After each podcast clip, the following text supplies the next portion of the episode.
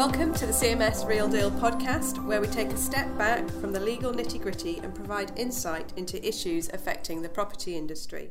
I'm your host today, Danni Drummond Brassington, and I'm joined today by Clare Thomas, partner at CMS, and Giles Barrie of FTI Consulting. Welcome both. Hi, Danni. Thank you for having us. Oh, not a problem. Um, so, again, Clare and Giles, um, a year later, here again to mark the launch of CMS Real Estate's latest thought leadership report. Um, this year, repurposing real estate, the future of the world's towns and cities. And this year, we're focusing on how towns and cities are set to evolve in the post pandemic world. So, before we get into some of the uh, the, the more detail about the repurposing. Um, every year, you survey hundreds of people in relation to your chosen theme, but you also take a look at market trends.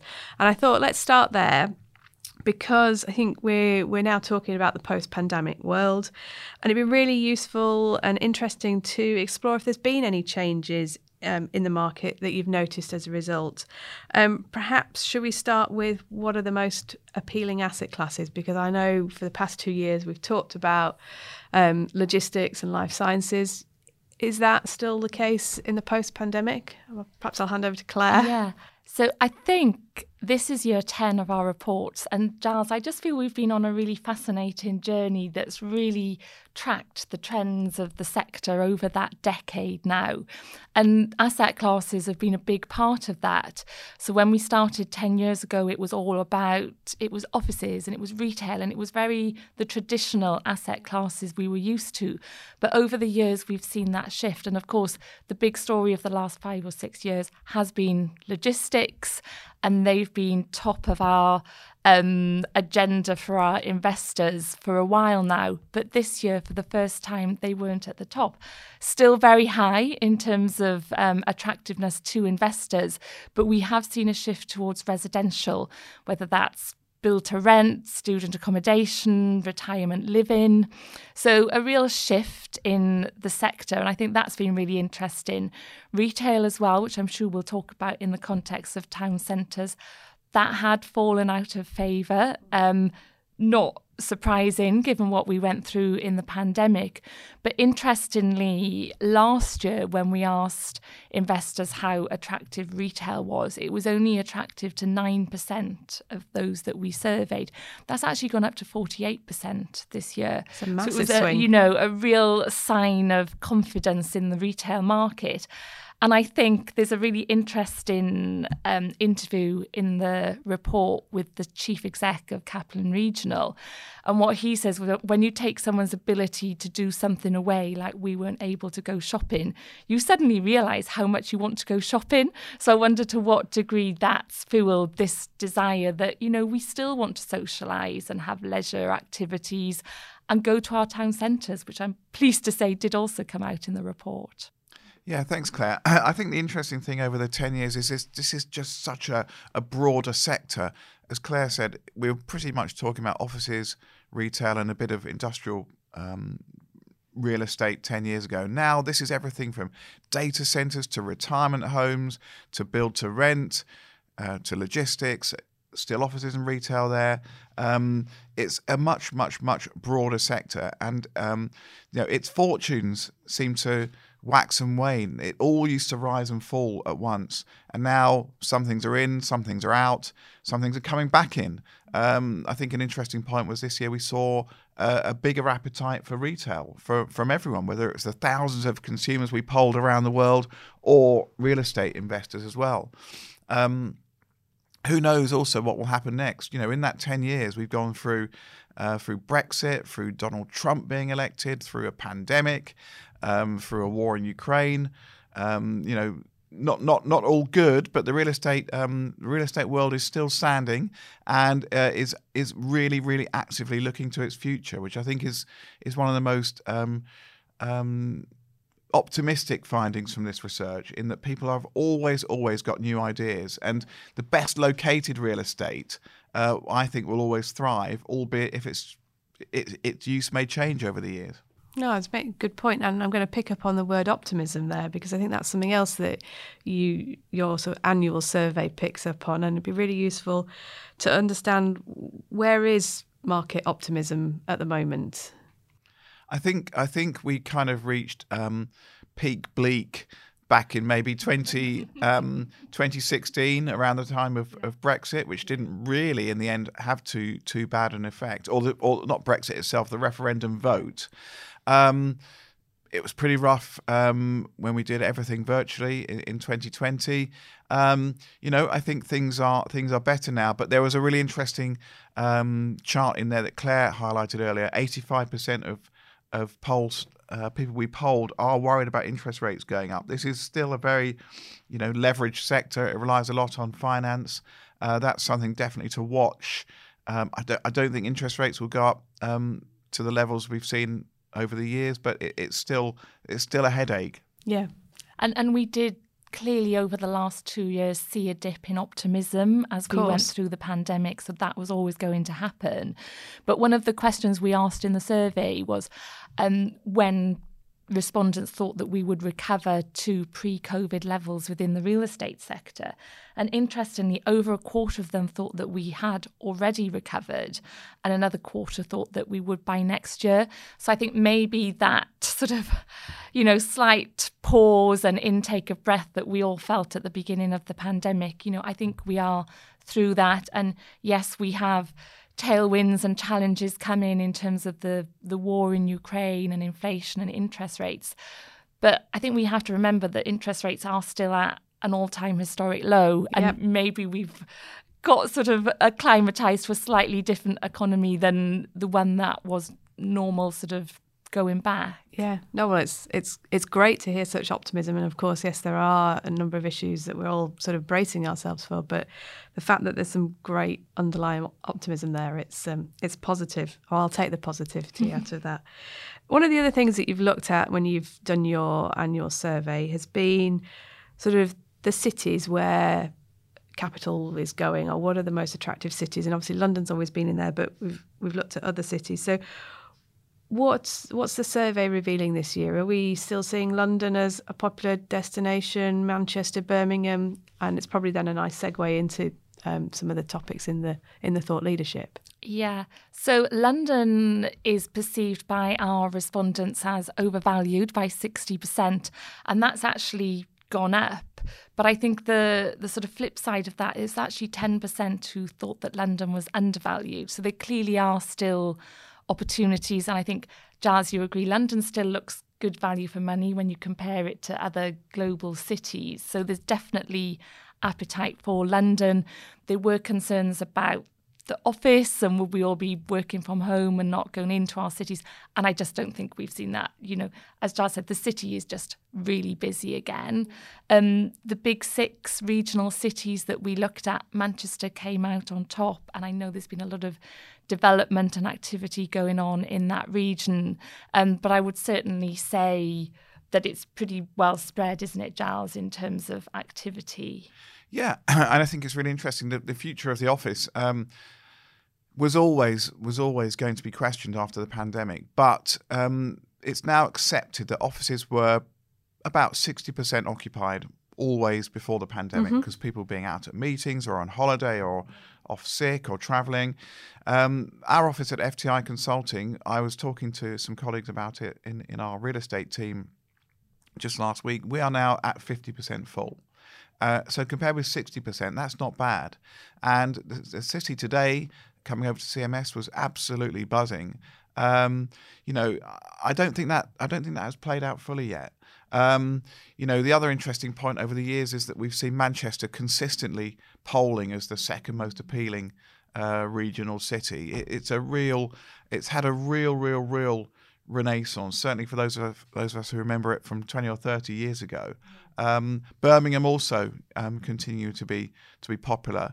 Um, people we poll are very, very, very wary about Scottish independence, though. Uh, that's more of a thing in the in the business community. But you know, that debate has flared up again. Um, you know, there there are worries about the viability of real estate in Glasgow and Edinburgh if that were to to actually happen.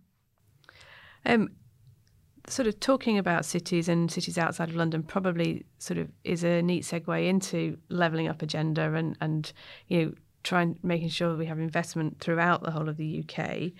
Um, and I know that the levelling up agenda is a big part of the thought leadership report. Um, so, what did your um, research show on the levelling up? Um, you know, how aware are people of the levelling up agenda? We see it in the headlines, but what about the actual detail? Well, it was interesting because we did this survey after the white paper was published, but before the actual bill. So I think at the time we did it, maybe awareness wasn't as high as it probably is now. So I think that's probably gone up. But what was interesting was 78% of our professionals did welcome and feel positively about the levelling up policy. Again, maybe they said that before the detail was published and we had this whole thing about the the rental auctions. And in the launch of the thought leadership we had um, melanie leach of bpf and sh- she spoke very strongly for the industry in terms of the issues with that policy. Um, but interestingly whilst it's been quite positively accepted by the industry less than 50% feel that it will succeed. So I think that sort of says that the jury is still out. Yeah, I think I think um, it's all seen as a bit a bit smoke and mirrors. Everyone everyone understands that Britain does need to level up. I have a a client, Sirius Real Estate, who are in Germany, and there is no such thing as leveling up in Germany because the east has been um, almost fully leveled up, and it's a, and it's across seven big centres. Germany, mm-hmm. um, and Sirius believe that leveling up is is tremendously beneficial to, to, to Britain if it happens because Germany is a much more sort of even even economy. So if it can happen, absolutely fantastic, but a bit of a long way to go yet, I think. Yeah, um, I think that's a, certainly I took from um, the the launch that something needs to happen. Whether these are these are all the answers to the problems um, remains to be seen, doesn't it? So let's move on to repurposing, uh, repurposing real estate, which is we've talked about the, the title of this year's, and you. What's led us led you here? I mean, we're in a post-pandemic world, and, and what are the challenges that we're now the real estate industry is facing, and you why do we need to think about repurposing? Um, when we asked our consumers for their views on town and city centres, you know, they did have concerns. It was around empty shops. It's yeah. about pollution. It's about the lack of good connectivity and public transport. So these are all things that I think the real estate sector have a role in contributing to the to the improvement of. So I think what really stands out from the reports is some of the interviews that we've done. So we talk to people from Landsec from Union Investments, indeed from the City of London. And they all talk about how we need to create more integrated communities within our city centres. So, you know, I think we will see more residential mixed in with retail and offices and just uh, more of a sense of community within our town and city centres, also including community uses and healthcare. So, yeah, I think that's that comes out strongly in the interviews. Danni, I think I think the reason we went for this is there's there's uh, repurposing as a subject is there is no bigger um, subject exercising real estate owners' minds, whether yeah, it's course. retrofitting properties for net zero or finding new uses because the older uses have got um, obsolete. Um, retail to housing, uh, retail to offices were two of the biggest trends we, we mm-hmm. found. But there's lots and lots and lots of different um, kind of equations that people are people are putting together, which means that uh, I think it was 30%, 28% of real estate in the UK, commercial real estate, is earmarked or being considered for a change of use. So when you walk through your town centre or high street in years to come, uh, that second shopping centre in a town may not be a shopping centre. It could be it could be flats, or it could be knocked down and be be a, be, be a, a health centre or something like that. It, it's going to lead to a real real shake up in how towns and cities look. But what I don't think will happen is that towns and cities will empty out the centres because people still do want to congregate and do things in the centre of towns.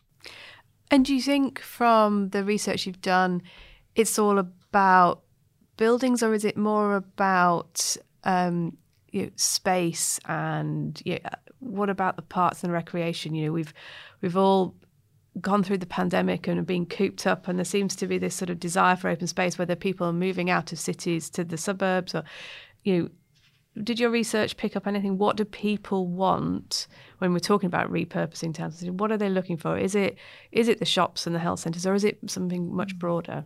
So it was interesting that when we asked our consumers what would encourage them into the city or town centre more often, um, open spaces was was top. Ninety two percent actually chose open spaces, um, and I think that goes along with more pedestrianisation, Yep. less cars, which then incl- um, improves pollution. So definitely, it was all of those um, ESG type things that were very much on our consumers' minds. Yeah. And and who leads this? Is this the real estate industry that's going to lead this, or is this going to be local government? What what's the thoughts coming out? Um, I think the real estate industry wants wants to lead it. it it's willing to lead it. Um, consumers don't necessarily trust it to do that. Um, personally, I think it better be led by the real estate industry, working together with uh, the public sector. The, the British Property Federation, um, who contributed to our webinar just now, have something clever called town centre investment zones, which they're proposing, which is a, a really focused tool. Um, cutting business rates, freeing up planning, um, a bit like the old development corporations, where uh, in, in, in, in, in a certain area of a town or city that's most in need of help, um, all efforts are put into sorting that out. And because I do think some some sort of new models need to be created. When you go to some towns and cities, um, you know, not just not just up north, around the southeast, you name it, something needs to be done. Yeah, because there's just so much empty empty shops now, and it does just um, it detracts from that sense of community, doesn't it? Absolutely. Um, one of the other things which I think was interesting this year, you've done a, a sort of global survey, and we've just talked about UK really towns and centres. But what does it look like? What does repurposing look like on a global basis? Is uh, are other cities around the world seeing the same? Is it the same drivers that we've got, or is it sort of every country a bit more unique? Yeah, I think every country is slightly different, but we all do face very, very similar issues. Um, transport and pollution comes up a lot. So, for instance, Singapore were most concerned about pollution, but they also use their cars more than anyone else. Um, Spain were pretty much concerned with all of the issues we've been talking about, from crime to empty shops. And I think, you know, there's a lot being invested in Spain because it really suffered during the recession. Interestingly, and I don't know whether we should all move there, the most positive um, feedback on their town and city centres came from the Netherlands, actually. And I know there's been a long running programme there about creating more sustainable and better built environments within the sectors that support infrastructure and employment. So I think maybe there's some lessons for us all to learn from, from their way of life. Yeah. And Giles, did you have any comments on the? What did you find interesting on I the think global it's really basis? varied. I think it just reminds you what an interesting place the world is. You know, Britain has more e-commerce than anywhere else in the world. Uh, you know, in the pandemic, it was upwards of 35%. It's now settled between 25 and 30%. Lots of other places, even in Europe, are well below 20%. And I think that has contributed to our towns and city centres emptying out a bit, those shops having problems. Um, you know, who knows if e-commerce will take as much of a hold uh, here as it has in other places because it's proving to be quite kind of unprofitable for some of the the providers. So it could be we've reached um, we've reached peak, peak e-commerce. I don't think we have in the UK, but maybe in other parts of the world we have. Yeah. It's, it's fascinating. And I think from reading the report, um, we really take from it sort of so many interesting ideas regarding repurposing and, and what we're going to be seeing into coming into our towns and cities. Um, but I just perhaps by way of sort of wrapping up, um, I'd be really interested in to find out from you what you found the most interesting or exciting things to come out of the report and what you're looking forward to seeing in towns and cities as as this sort of repurposing agenda takes hold. Mm. So I'll start with Clare. So I'm going to go for something that I think is quite topical, and we did talk about quite a lot on the report launch this morning. And I think that's the drive towards net zero, because it was very clear that consumers are concerned about the sustainability of our cities. So it isn't just, you know, it's it's a global issue, but it is something that people are actually thinking about. And when we asked our real estate respondents about that drive to net zero within their own businesses, I think it was really positive that over 50% of them expect to be net zero by 2030. You know, Danni, as you know, within CMS, we're targeting net zero by 2025 and we're supporting that with science based targets. So I think it's that, okay, the industry is saying it's what they want to do, but it's starting to see that evidence of it's happening. So, yeah, that certainly was a positive takeaway for me. Thanks, Clare. And Giles? I think the 28% of real estate in the UK earmarked for conversion. Mm. You know, I, I, would have guessed when we started the polling that maybe 10, 15%, double, yeah. double what we expected, which points to, um, you know, some quite some quite dramatic, but maybe maybe overdue changes. Yeah, no, I think it is. So it's a huge, a huge proportion when you think about it, isn't it? And we all know as well that retrofitting and repurposing is so much better for the environment than actually knocking down and rebuilding. So I think it all forms part of the same debate. Now, well, Giles and Clare, thank you so much for um, joining today on the Real Deal podcast. Um, for those of you listening, um, the report is available for download on our website. Um, and if you found this topic interesting, then please make sure you subscribe for further episodes. Thank you.